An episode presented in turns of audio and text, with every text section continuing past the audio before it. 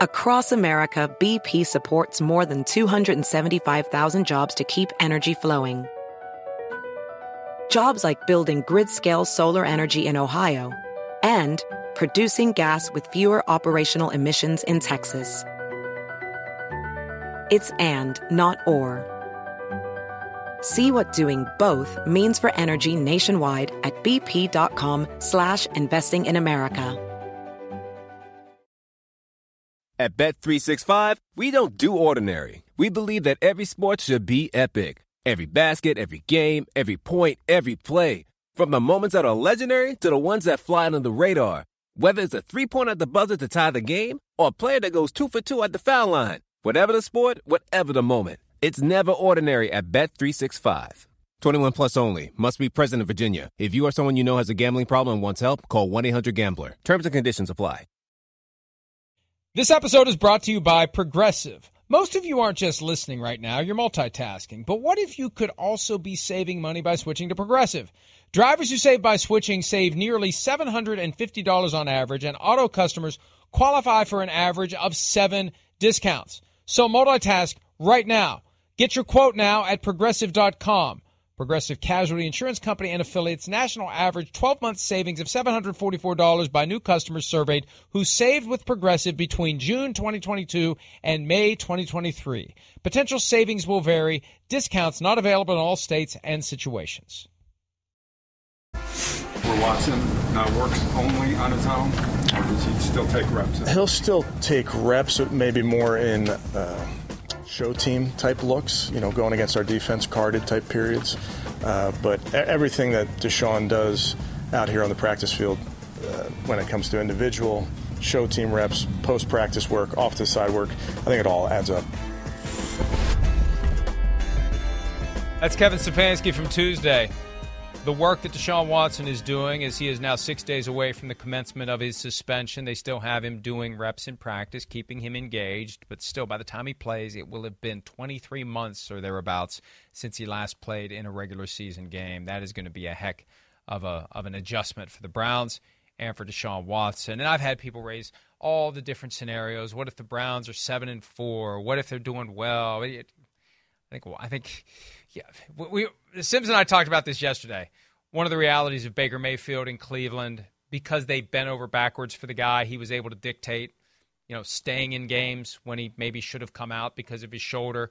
I think when Deshaun Watson is back, he's going to want to play right away, and that $230 million fully guaranteed contract gives him the leverage to go in and say, "I'm playing," period, and that's it. And I think he will be back, even if they're 11 and 0. I think he'll be playing the first time he comes back. And if you look at their schedule, you know, and Miles, I'm sure you know the schedule well. They ain't going to be 11 and 0.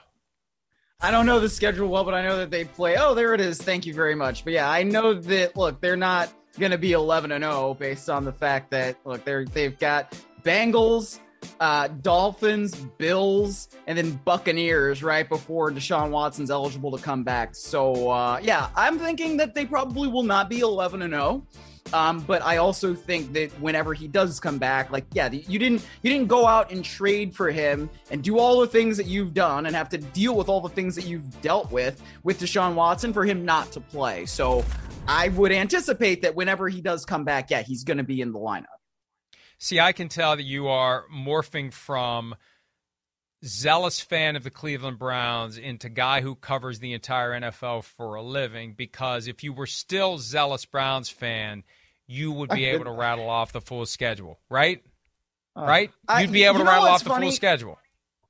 I but I guess ever since I started covering the the league, like even when I was covering the Rams, I, I didn't know what the full schedule was. I kind of did at some points, but like especially in the last couple of years, that I don't travel. I, I what you know when you're you're gonna do something in November, like what does that have to do with me right now? Like I I just I, that has nothing to do with what I'm doing. So I, I just, you know, I'm going to be sitting here, you know, talking to you most weeks. It's just like, I don't know. The, the league is, continues to spin, but my world does not revolve around that anymore. Especially because I don't travel. So like, what's, what's the use of knowing all that?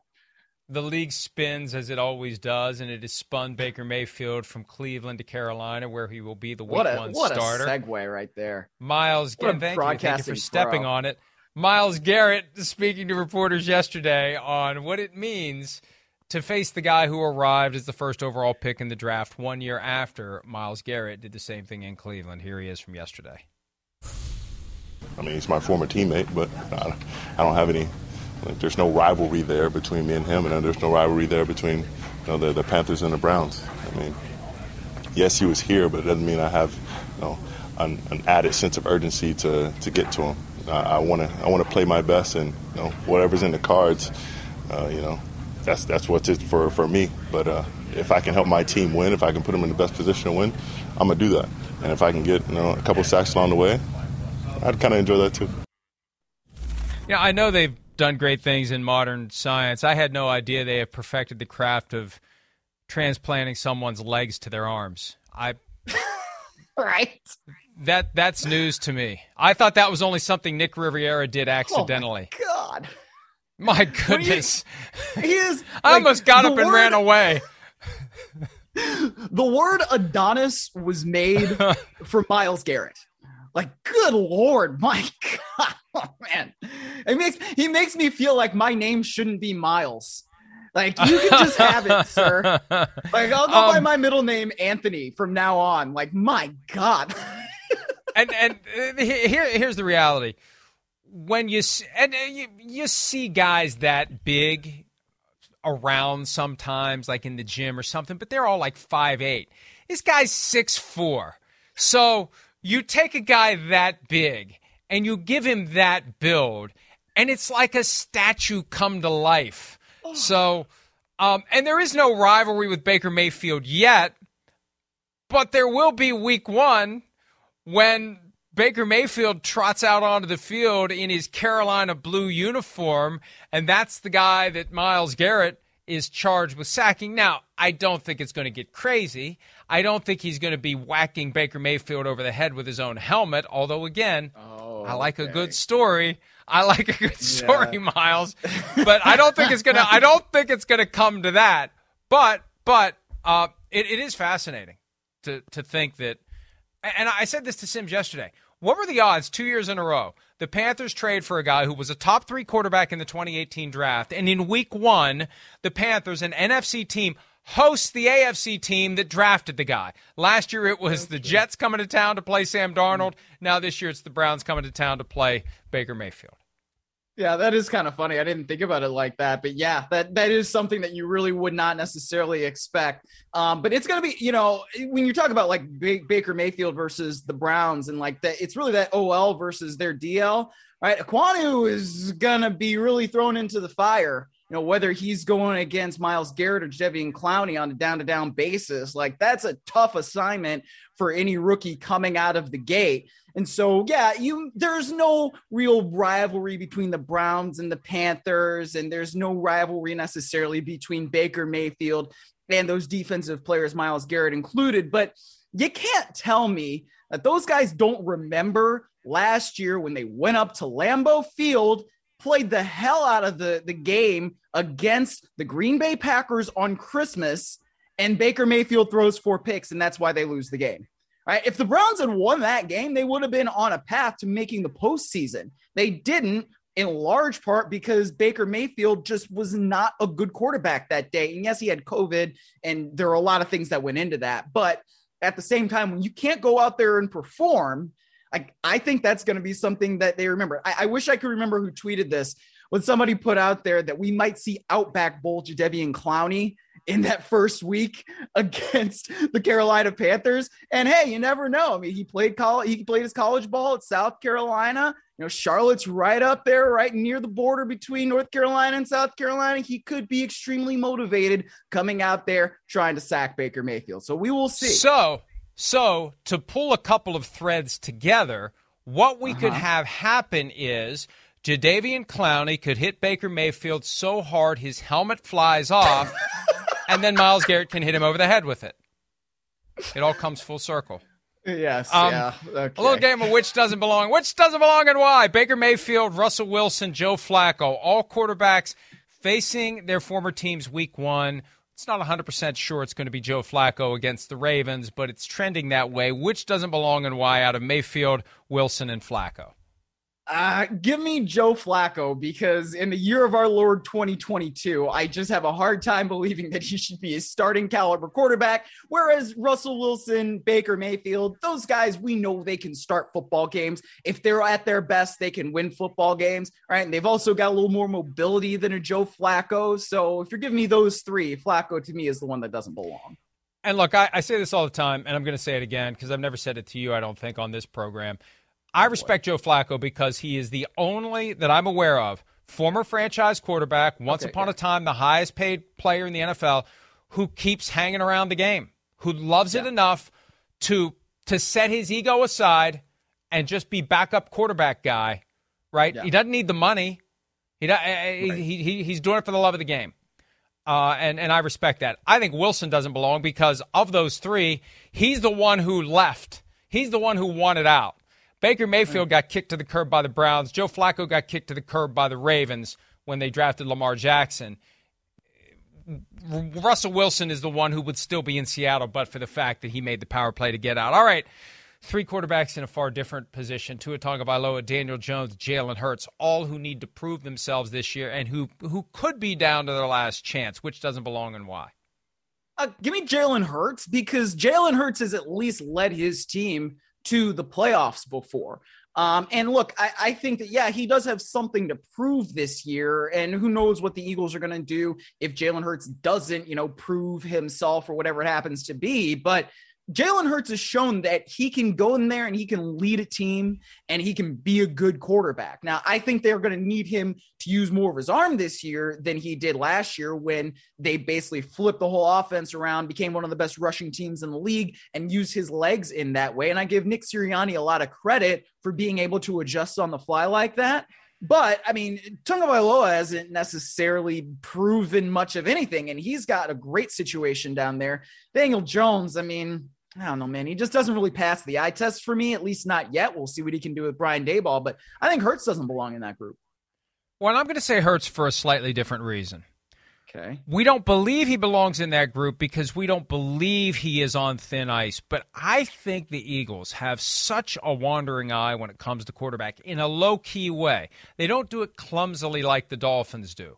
But I think they're always looking for an upgrade. And even though they went out and traded for Jalen Hurts' good friend A.J. Brown, and I guess it would be awkward if they would move on from Hurts after this year, but I I just think from everything I've heard, if he stinks, then what do you do? And if you're AJ Brown, yeah, this is the guy who's throwing me the football, and if he's not getting me the football, then let's get somebody in here who can get me the football. But I I think that that we don't appreciate how tenuous Jalen Hurts' status could be because the Eagles do a good job of not broadcasting their intentions to the world. But I still think they continue to be constantly looking for that guy who would be a short list franchise quarterback. And let's face it, you know, I, I know people are mad because the Raiders talked to Tom Brady about, you know, taking the job and Derek Carr would have been kicked to the curb. Well, until you are one of the top, the true top five quarterbacks, you're always going to be at risk of your team deciding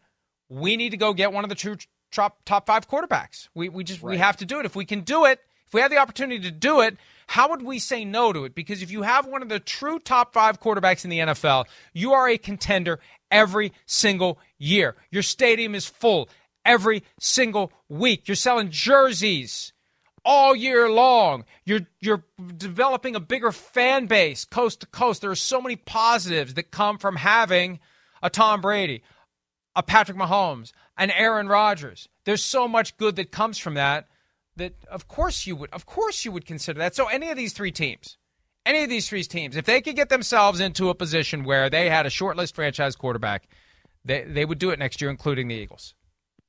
Yes, yes, absolutely. I, I totally agree with you. I mean, and especially if you've got guys like Brown and DeVonta Smith yeah, you would want that quarterback to be able to help those guys, and the those guys can help elevate the quarterback too. So it if the Eagles have an open situation at quarterback next offseason, that's one where you might see a guy try to maneuver their way into Philadelphia. And and look, I, I'm not uncomfortable saying all this because Jalen Hurts is unaffected by it. Nick Sirianni, the coach of the Eagles, praised him recently yeah. for the fact that nothing bothers him. I mean, he's walking by yeah. the stands at FedEx Field and they almost collapse onto his leg and shatter the bones. And he's like, hey, oh, oh, that was something. He doesn't get upset. He doesn't get mm-hmm. flustered. Mm-hmm. He's not going to be emotional about it. He gets it. He knows how it works. He just goes out and plays. And he could play himself into that franchise quarterback gig. Or they could decide – you know what? We could keep Jalen Hurts and not have to pay him 50 million plus per year. Maybe we can pay him 30 and use that money to otherwise have a great team and maybe he'd be fine with that. So I'm not I'm not saying it's a done deal. I'm just saying no. we don't understand generally, we as fans and media that the, the Eagles are they are constantly looking. They're determined to get one of those top 5 guys at some point. and just like the Dolphins, just like the Giants, just like anyone that doesn't have a top 5 guy, they've got their eyes open. All right, speaking of a trio of top five guys, Aaron Rodgers, Patrick Mahomes, and Lamar Jackson. I know some would argue whether or not Jackson's top five. I think he's closer to top five than bottom uh, of the top five.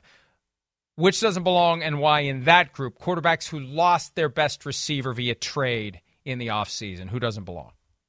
Lamar Jackson because no matter who his top receiver is, it kind of doesn't really matter because the way that offense runs, right? That offense runs through Lamar Jackson and his legs and the running backs and the running backs' legs. Like that, it's just a run-based offense. So whoever that lead receiver is, it's going to change. It's going to do this. It's going to do that. They've got Mark Andrews at tight end. That's probably always going to be Lamar Jackson's top target, and that's okay. I mean, I, I, have no problem with that. I mean, that's one of the great things about the NFL is there's more than one way to do things. But you know, when you're talking about Patrick Mahomes and Aaron Rodgers, like those guys are going to be able to elevate their receivers in a different way because of the different structure of the offense and the, the different structure of their arms than Lamar Jackson and the Baltimore Ravens. I agree with you again, but I'm going to apply a different take here just you're for concurring with variety. Me. I concur. concur. concurring in part and dissenting in part. Um, I, I'm going to say Aaron Rodgers just because of the three, he is the most likely to publicly piss and moan about the hand he's been dealt. We've already seen it. Right? He's got his Tuesday safe space with Pat McAfee. He can go on there and say, "Yeah, you know, we don't want you. We, we got guys that can't. We got guys that can't catch a football." I mean, Patrick Mahomes is never going to do that. Lamar Jackson is never going to do that. We know Aaron Rodgers will do it because he's done it before and he's done it recently. And if his collection of not Davante Adams's is not getting it done, he's not going to be bashful about telling the world what he thinks, Miles. Even in this new ayahuasca fueled love of humanity, he ain't going to love that depth chart if they're dropping his passes and he can't trust them. Well, if you took a look at Twitter yesterday and saw the things that Derek Carr and Davante Adams were apparently doing to the Patriots defense, that I'm sure he's like, there's that meme of like the a cartoon character, and he's like got the picture, and it's like a picture of like whatever the meme is supposed to be. Like that was probably Aaron Rodgers on his phone, just like, oh, Davante, I miss you. Of all the blows to the ego that Aaron Rodgers has surely taken over the past couple of years. And I've defended him as it relates to how the Packers have screwed around with him, the Jordan Love thing. What a mess, although it did it did spark him to have back-to-back MVP seasons because I think that motivation in part came from the decision to draft Jordan Love, but it really has to sting that the guy that he played with for 8 years chose Derek Carr over him. I mean, that's what it came down to. And I know, well, he wanted to live in Las Vegas. He wanted this. Look, yeah, but the quarterback is a fairly important co-worker. And you chose Derek Carr over Aaron Rodgers, and Rodgers has to carry that around. And maybe maybe that's maybe that's why he went back to Peru or wherever he went for round two of ayahuasca, trying to process that. Uh, because usually it's the other way around. We were talking yeah. about Derek Carr getting supplanted by Tom Brady. You, you, who in their right mind is going to pick Derek Carr over Aaron Rodgers? It's Aaron Rodgers. We, we wrote last night the thing about Sammy Watkins saying that Rodgers is on a whole nother level than Patrick Mahomes. Now, I know a lot of that's just sucking up so you get the football thrown your way. I mean, crap, uh, Tyreek Hill saying Tua Tagovailoa. I can't even get it out with a straight face. And Tua Tagovailoa is more accurate than Patrick Mahomes. But still, that's got to be a slap to Rodgers. Rodgers has to be. We know how sensitive he is. He's so sensitive, he's sensitive about being called sensitive. He has to be tormented by the fact that Davante Adams chose Derek Carr over him. Not that I'm not that I'm reveling in it, not that I'm relishing it, not that I'm bringing it up just to add to the torment. I'm just stating facts. I'm covering the league like we do. He has yeah. to be. Miles has to be. I guess I, I guess Tom Brady's not the only person who said you're going to choose that blank over yeah. me. yeah. But I'd like to see the text that Aaron Rodgers sent, especially when I was under the influence of ayahuasca. Let's take a break. Uh, we'll be back with more PFT Live right after this.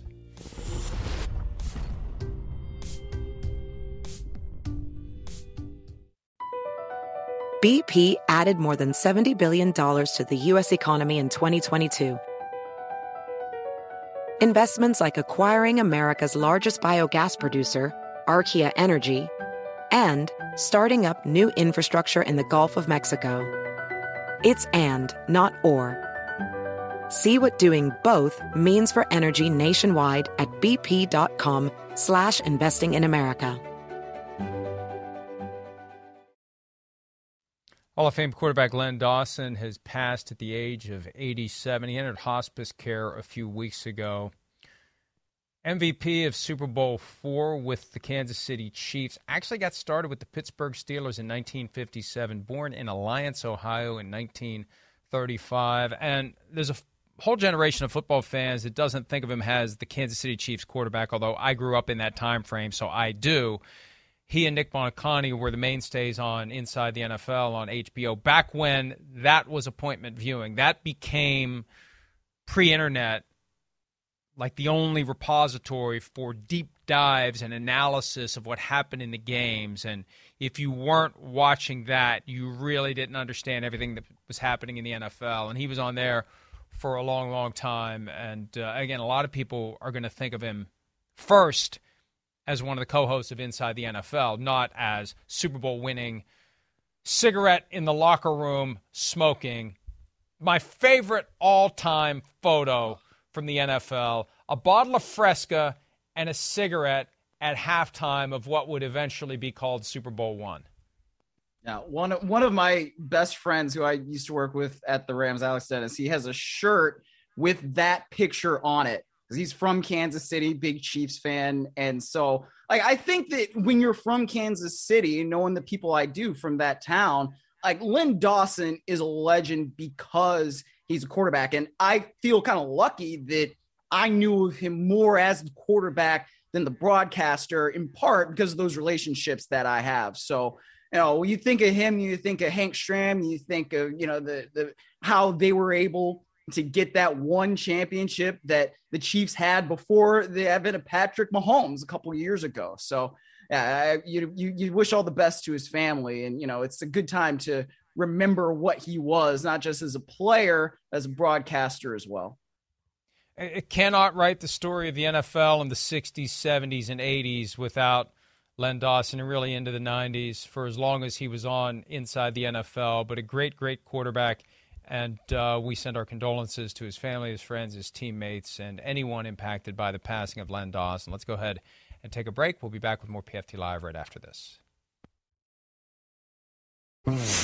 You know, I don't I don't discount anything, you know, that, that Aaron was able to do for me because I mean he he's the best quarterback, you know, in my opinion, to play this game. I think a lot of what he did for me was not just about the type of balls or whatever that he threw, you know, great back shoulder, whatever.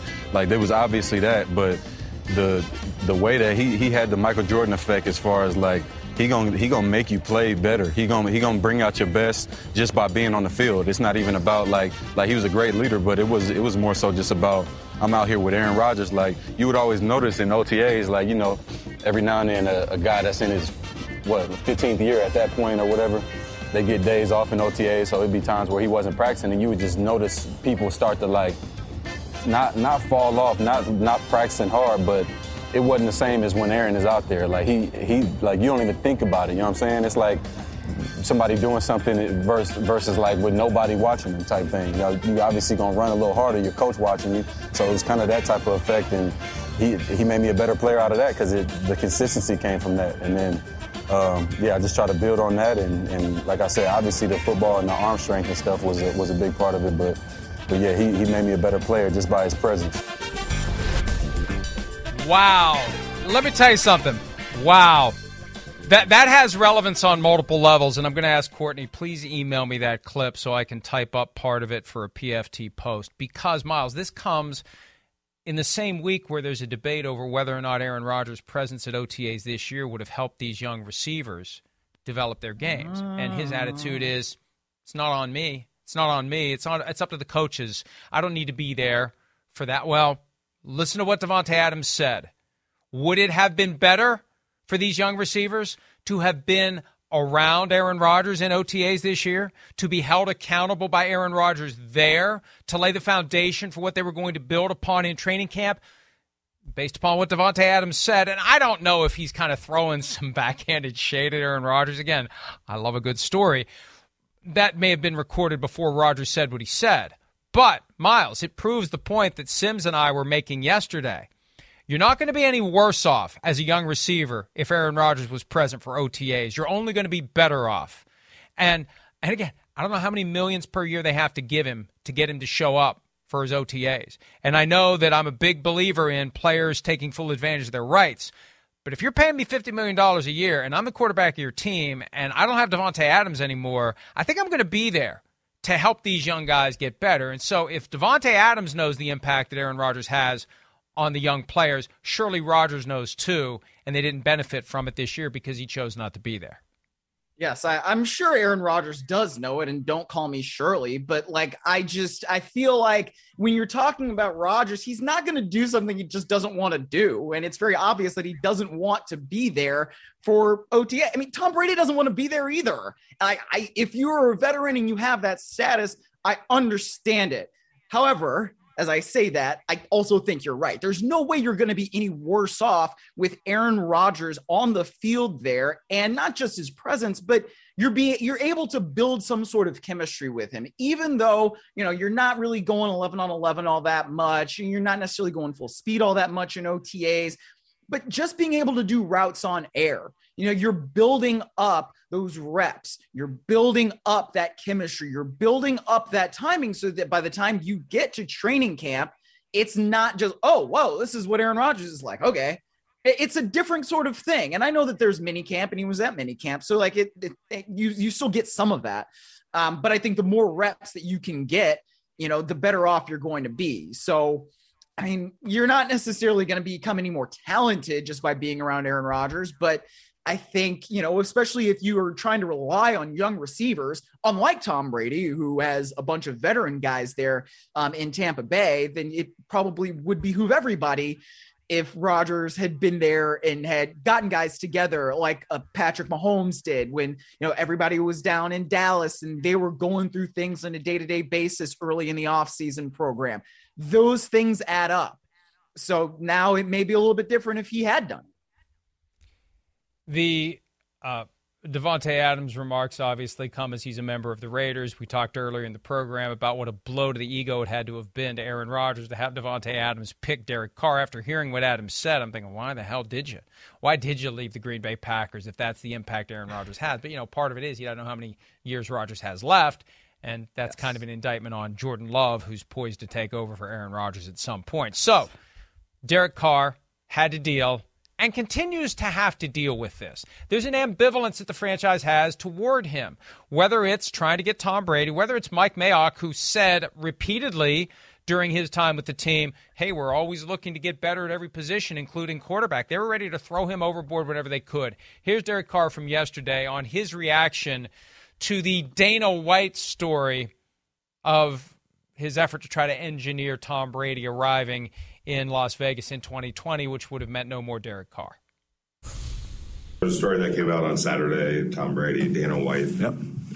Uh, are, first of all, any thoughts on that? And then also, are you kind of immune to all the nonsense? By now, yeah. I would hope so. You know, um, I mean, it, it is what it is. Uh, you know, for me, like I didn't even hear about it. Uh, we actually had within the building someone lost a family member, so like I was so immersed in that and just talking to that person and that kind of stuff that uh, it, it really was it, it, was a moment to really put things in perspective. Like, it really doesn't matter. You know what I mean? Um, at the end of the day, anything I say will just be blasted out there. So I'm just going to completely remove myself and just keep trying to play football. It's been nice just answering football questions, uh, you know, and hopefully, hopefully, no more drama in the city. That's what that's what I hope.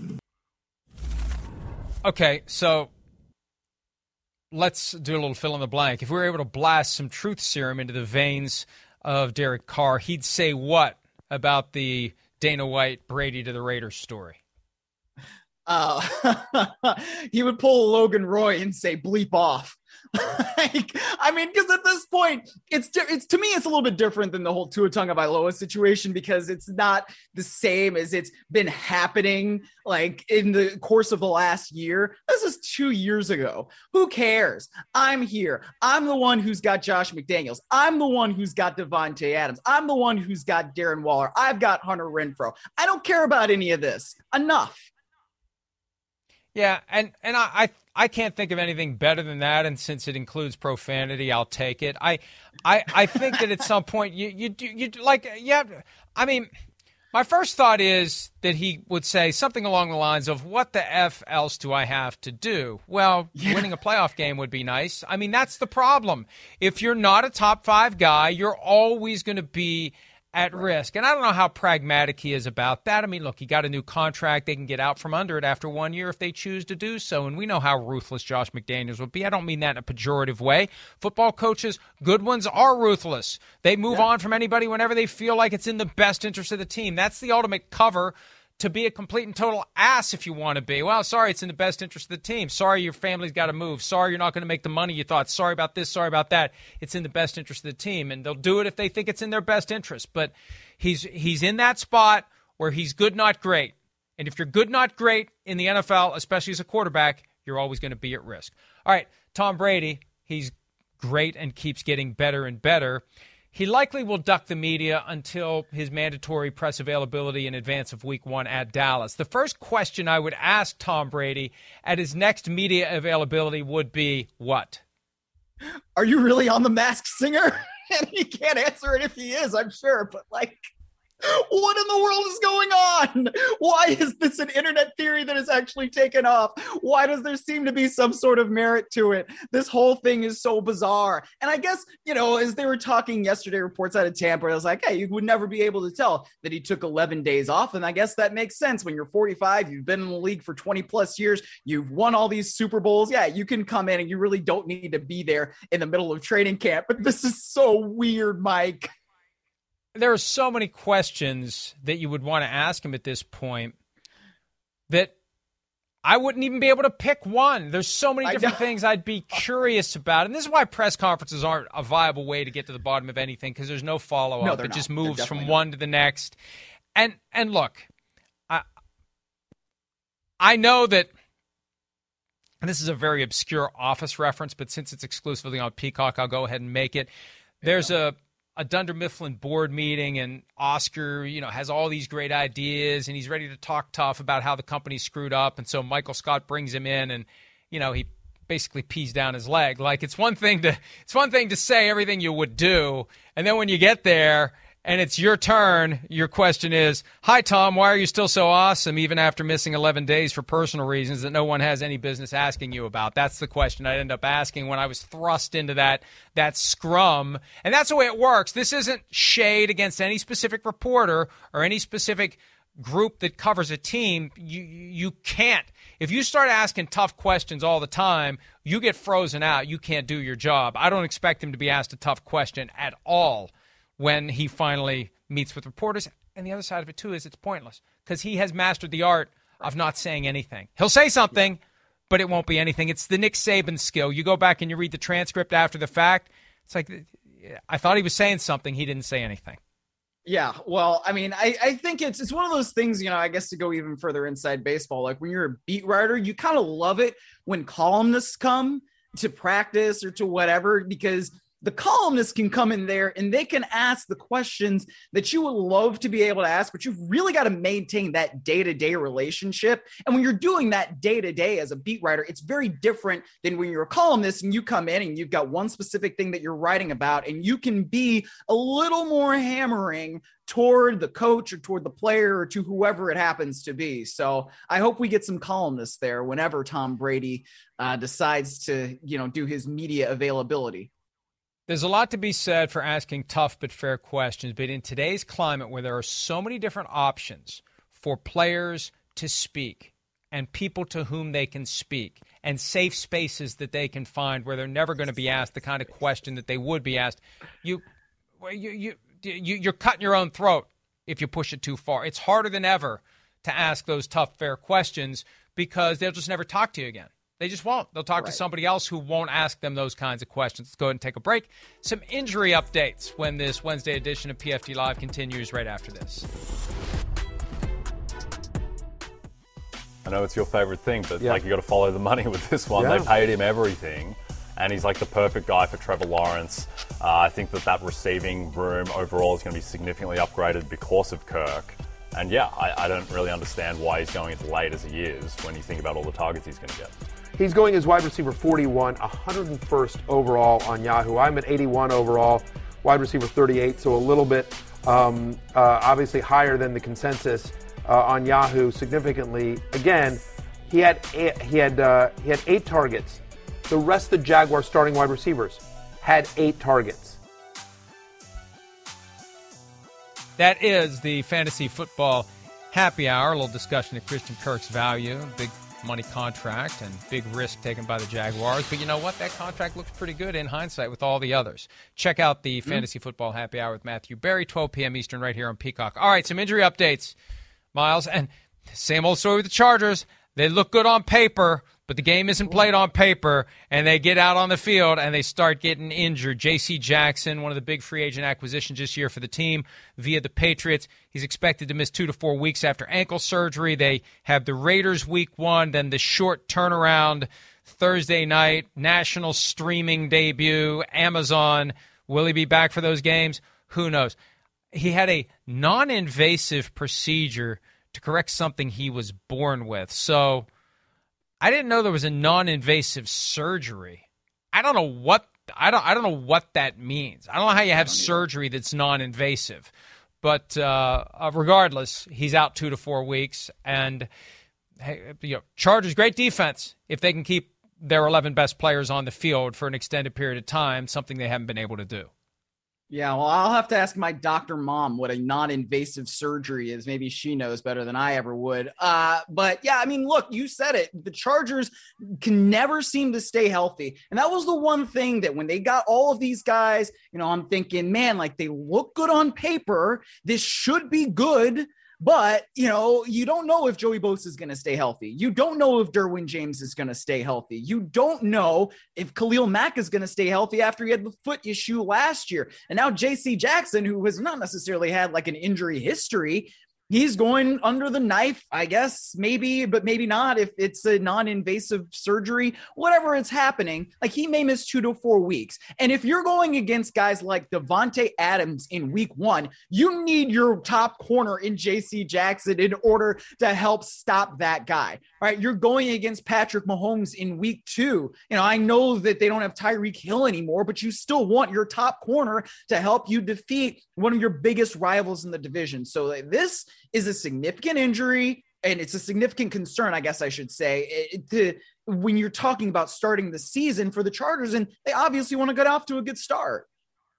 Yeah, and they could be well eh, easily 0 2, even though they may be better than they were last year. It's going to be a couple of uh, couple of tough games out of the gates. The hmm. Ravens have, and we're now at the point where, and the rules tweak a little bit every year. The rosters moved to 80 as of yesterday, and as part of this reduction from 85 to 80, guys who are on the active, physically unable to perform list could be moved to the reserve.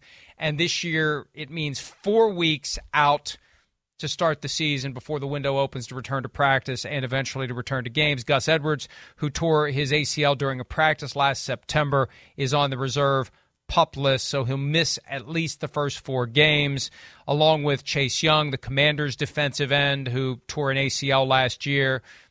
Ron Rivera, the coach of the team, had been leading us to believe that he wasn't going to be ready to go week one, and now we know he will at least miss the first four weeks. And it doesn't mean he's definitely going to be back week five, week six, week seven. All we know is both Edwards and Young out the first four weeks, and plenty of other guys. We've got the posts at PFT, whether it's Jameson Williams on the NFI list. He has the torn ACL that he's recovering from. Guys with these lingering injuries. Now we're at the point where you can shift them off the roster and put them on where it's either reserve NFI or reserve pup, and we know we won't see them until October at the earliest. Yeah, you know, I like that it's gone from six weeks to four because it does kind of give you that better flexibility with the roster. And they've made a lot of changes in the last few years when it comes to, you know, getting guys back from injury. And obviously, the injured reserve now, you only have to be on there for three weeks before you're eligible to return. And I think that that helps a lot when it comes to the roster flexibility and making sure that you have guys that are on the field that can be on the field and you're not just like having to deactivate guys just because they're going to be gone for two to three to four weeks, right? I, I like that they're making things more flexible in, in all those situations during the two COVID seasons, it was unlimited injured reserve, and now it's restricted again. And it's one of those things where the numbers change all the time, so I never remember them specifically. I have to look them up. But there's a, a much lower number of guys you can put on injured reserve and then bring oh, back. I mean, it used to be if you were on IR, you were done no right. matter what. They didn't want teams to play these roster games where they were stashing guys like Belichick would surely do. Not that I'm saying you did anything wrong, you just take full advantage of the rules.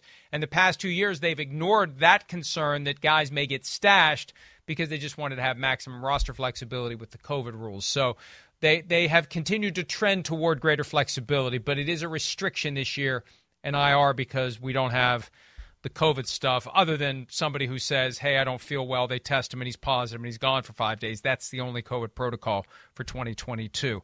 Finally, and this one is ominous because, as MDS pointed out in our PFT text thread yesterday, no one ever emerges from a meeting with Dr. James Andrews not getting surgery. Kayvon Thibodeaux, after taking that low hit on a legal block, but subjectively possibly not a clean block from Thaddeus Moss, son of Randy Moss, supposedly fine, sprained MCL, only going to miss three or four weeks. Second opinion from Dr. Andrews. So I don't know if, look, usually the second opinion means that the player doesn't agree with what the team has said. So I don't know what the player is the player thinking, I, I could be back quicker? Is he thinking, you know, this doesn't feel right? I know I kind of fought through it. I said no to the card. I walked through the locker room afterward. I was kind of in denial. It's a human reaction, but I'm really not feeling right maybe there is something more in there. Either way, we're going to find out, and it could be more than three or four weeks for Kayvon Thibodeaux. Yeah, you don't necessarily want to hear Dr. Andrews and you're talking about a knee injury and think that, oh gosh, like this is not going to be something serious. So I guess we'll see. But yeah, I think when you're talking about second opinion and hey, Dr. Andrews, like that, your mind doesn't immediately go to, oh, that's a good thing. Yeah, he'll be back sooner than we thought. That's not the first reaction. The reaction is this may be worse yeah. than initially believed, and uh, and that could be bad news for the Giants and for their top ten pick, who they expected and hoped would come in and make an impact this year. Let's take a break. We're going to do a draft of the most impressive rookies we've seen so far through two weeks of the preseason. We'll do that next on this Wednesday edition of PFT Live.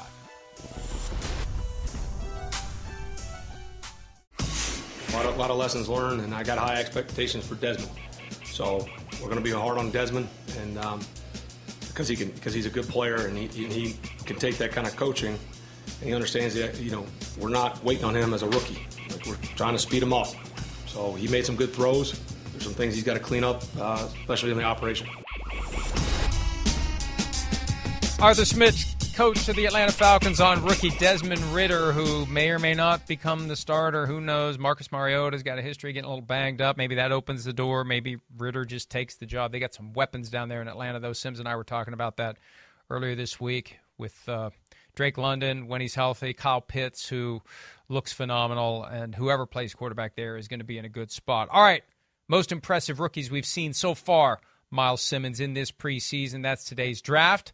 Since I'm I'm not really in a good mood. I'm just going to give you the first pick anyway. I'm in a moderate mood. Because of my moderate mood, I'll give you the first pick.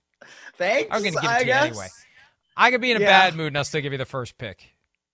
Okay. Anyway, uh, can I have George Pickens, please, as my pick for uh, most impressive rookies so far? Look, I mean, we talked about this at the top of the show, how he has become one of the prime candidates uh, as a betting favorite for offensive rookie of the year. I think he looks the part right now. I mean, the fact that he's able, as a rookie in the preseason, to make toe tapping catches in the back corner of the end zone like that that's pretty darn incredible to me. And you've also seen him make some really good sideline catches. He just, like I said, he looks the part. He won a national championship with Georgia last year, so he has that winning experience. I think he's going to make any quarterback who he's playing with look better. Give me George Pickens.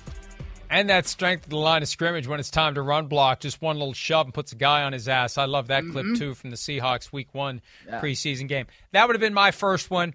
I'm going to I got a long list of guys here. I'm going to throw a curveball because I think of the the rationale that Jerry Seinfeld used. One of the many things added to the Myles Simmons to watch before I die list, and hopefully you eventually will watch the full series. He always wanted to leave the audience wanting more. So I'm going to pick Malik Willis because he always leaves me wanting more, specifically when they remove him in the middle of a drive because maybe they're concerned that he's he's too good, too fast. But the Titans quarterback is fascinating. There was a play in this most recent preseason game where he, you know, he's in the pocket and he moves around a little bit and he, he does the uh, Patrick Mahomes sidearm throw, and I just I want to see more Malik Willis. So I like what I've seen. I want to see what he can become. All due respect to Ryan Tannehill but I got a feeling by next year, Malik Willis is going to be the guy.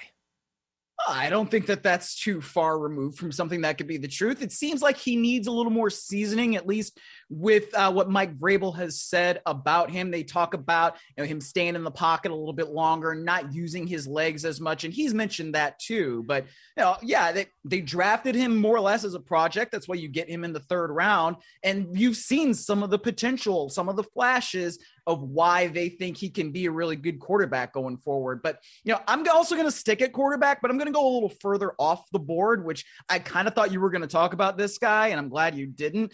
Skylar Thompson from the Miami Dolphins has been a really good quarterback throughout this preseason. And it's not really somebody that you think, or it's like it's a seventh round pick at a K State. But if you look at what he's been able to do in that offense, it feels like he's playing within the scheme very well. He's delivered accurate passes. He's averaging over 9.1 yards per attempt. He's completing 76% of his passes, a 121.3 passer rating, which is astronomical. Like, I'm not saying there should be a quarterback controversy in uh, Miami down there, but if somebody falters, who knows? You know, looks like Skylar Thompson might be able to get the ball out there to Tyreek Hill and Jaylen Waddle, Gesicki. I don't know, but well, could happen. And this was a guy that was scouted and picked by the current regime. Mike McDaniel inherited Tua. They signed Teddy Bridgewater to be the primary backup, but if there is somebody to develop, if there is another path to go, it doesn't mean they have to go out and try to lure Lamar Jackson or try to find some other veteran quarterback who chooses to come there, especially because they don't have a first round pick next year to mm-hmm. utilize, mm-hmm. given the whole that. Tom Brady tampering thing. Nice little throw over the top for a touchdown. Yeah, hey, I, I, I like it. And again, Mike McDaniel, like Kyle Shanahan, it could be driven by. That's a great celebration too. It could be driven by. What's that? The system. It's the system. And if you can work the system, you can be the quarterback. Next one for me is Dameon Pierce. We didn't see him in week two of the preseason, which tells me that Lovie Smith, the coach of the Texans, has already seen enough based on week one that he's going to be the guy that got him in bubble wrap. But go ahead and let Marlon Mack and Rex Burkhead take the reps. Dameon Pierce, we don't need to see anymore. He's going to be one of those guys, kind of like James Robinson a couple of years ago, where – when you're doing your fantasy draft, if you haven't done it yet, and as Matthew Berry and I discussed in Canton a few weeks back, delay it as long as you can. The calendar is your friend when it comes to doing your draft because then you ensure that a guy doesn't get injured. But when you're doing that draft, Dameon Pierce may be a guy to snag. And and that's how you can tell the people in your league who really know what's going on versus the ones who are just, oh yeah, Jonathan Taylor, Christian McCaffrey, all the big names and not waiting to maybe drag a guy to the roster that's going to be great. I think he's going to be great.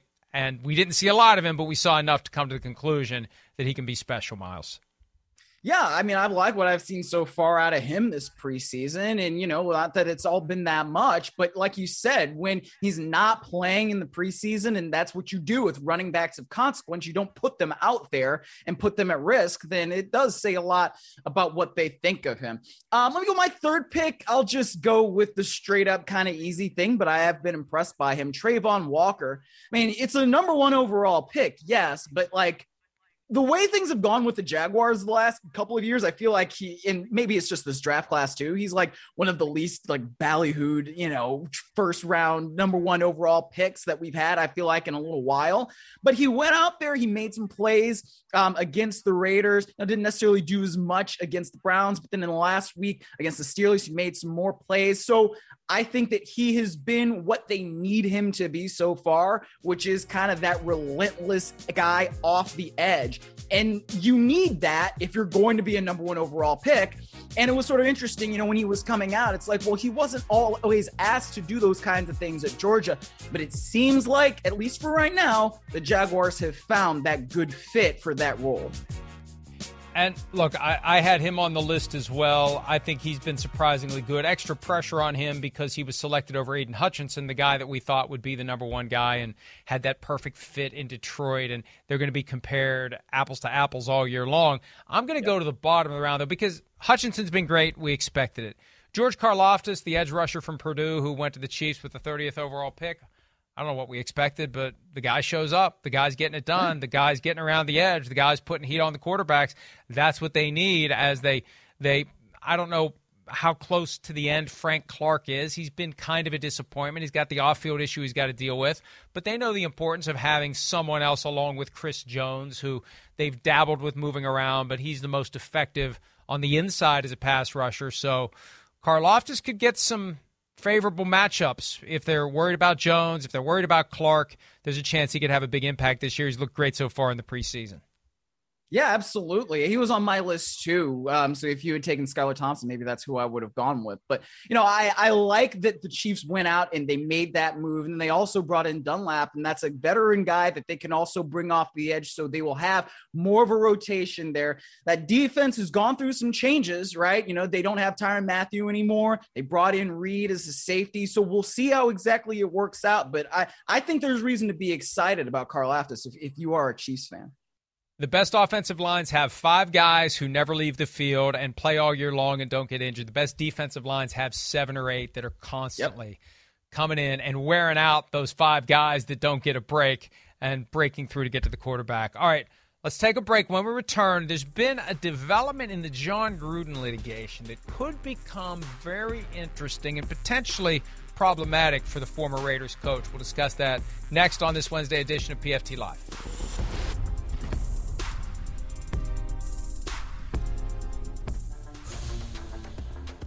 The wheels of justice often don't move at all. And that's where we are with the Jon Gruden case. It has been three months, roughly, since a judge in Nevada ruled that the NFL's effort to push the Jon Gruden lawsuit against the league and Commissioner Roger Goodell into the league's secret rigged kangaroo court would fail. Case goes forward in court. Well, what happens, Myles, after you have a ruling like that, and I think the ruling came during the hearing, which basically is a slam dunk victory for the Gruden side and a slam dunk loss for the NFL.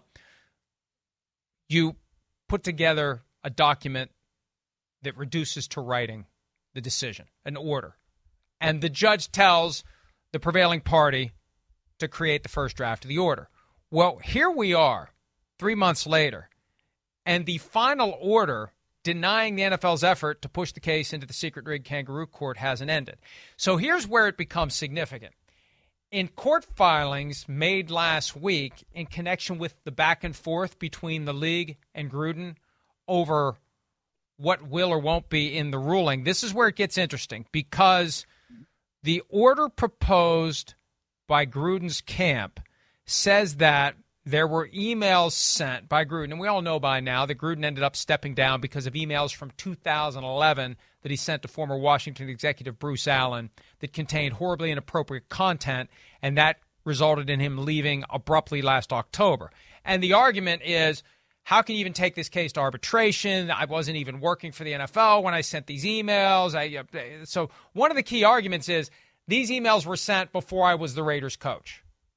Now, in the order proposed by Gruden's camp, they say that the emails were sent between 2011 and 2018, but the NFL has written that there were emails sent by Gruden after he returned to be the head coach of the Raiders. So that's the next frontier in this. And this is what happens when you decide to take on a billion dollar company. They're going to look for anything they can. So at some point, Myles, somebody's decided, hey, you know what? Why don't we go look at all the emails that Jon Gruden sent on a Raiders server and let's see if we can find some more inappropriate emails? This is the first shot in that battle. And the suggestion that was made by the league in the court filings last week is there will be more evidence of consistent derogatory emails sent by Gruden, not in 2011 when he wasn't working for any NFL team, but after he returned as coach of the Raiders. Now, ostensibly, that's to force the case into arbitration. As a practical matter, it's just more mud that's eventually going to be thrown at Jon Gruden is going to make him look even worse. Yeah, what's interesting about this to me is that we didn't get those emails, right? It was all from the, the, the, whatever got leaked, and for whatever reason it got leaked, and we still don't know for sure who leaked it. Right? We only saw the emails that were, you know, sent when Jon Gruden was not an employee technically of the NFL when he was working for ESPN. So it is interesting to know that there were more emails that we just haven't seen and that you know derogatory whatever that means like quote unquote it could be any number of different things. It could be misogynistic. It could be you know uh, homophobic because we saw some of those kinds of emails. It could be racist. It could be anything.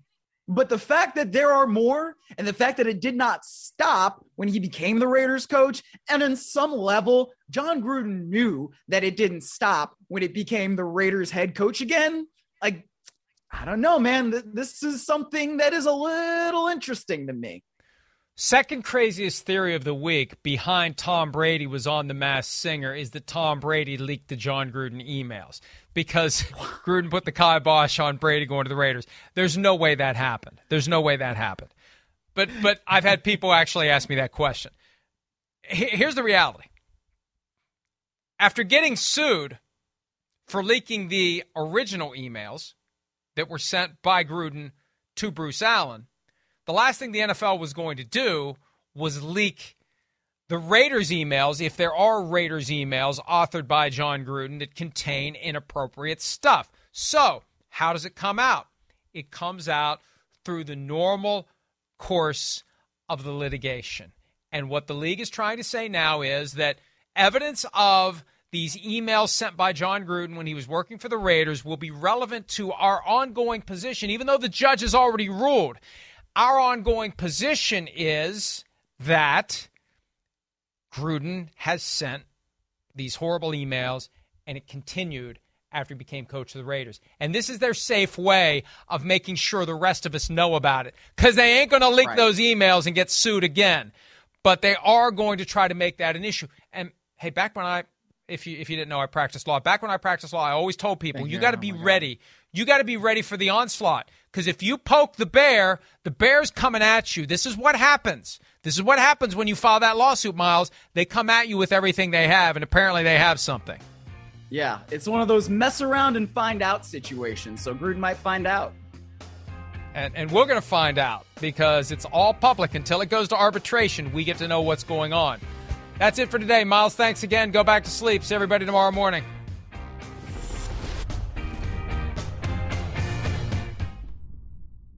At Bet365, we don't do ordinary. We believe that every sport should be epic. Every basket, every game, every point, every play. From the moments that are legendary to the ones that fly under the radar. Whether it's a three pointer at the buzzer to tie the game or a player that goes two for two at the foul line. Whatever the sport, whatever the moment. It's never ordinary at Bet365. 21 plus only. Must be present in Virginia. If you or someone you know has a gambling problem and wants help, call 1 800 Gambler. Terms and conditions apply.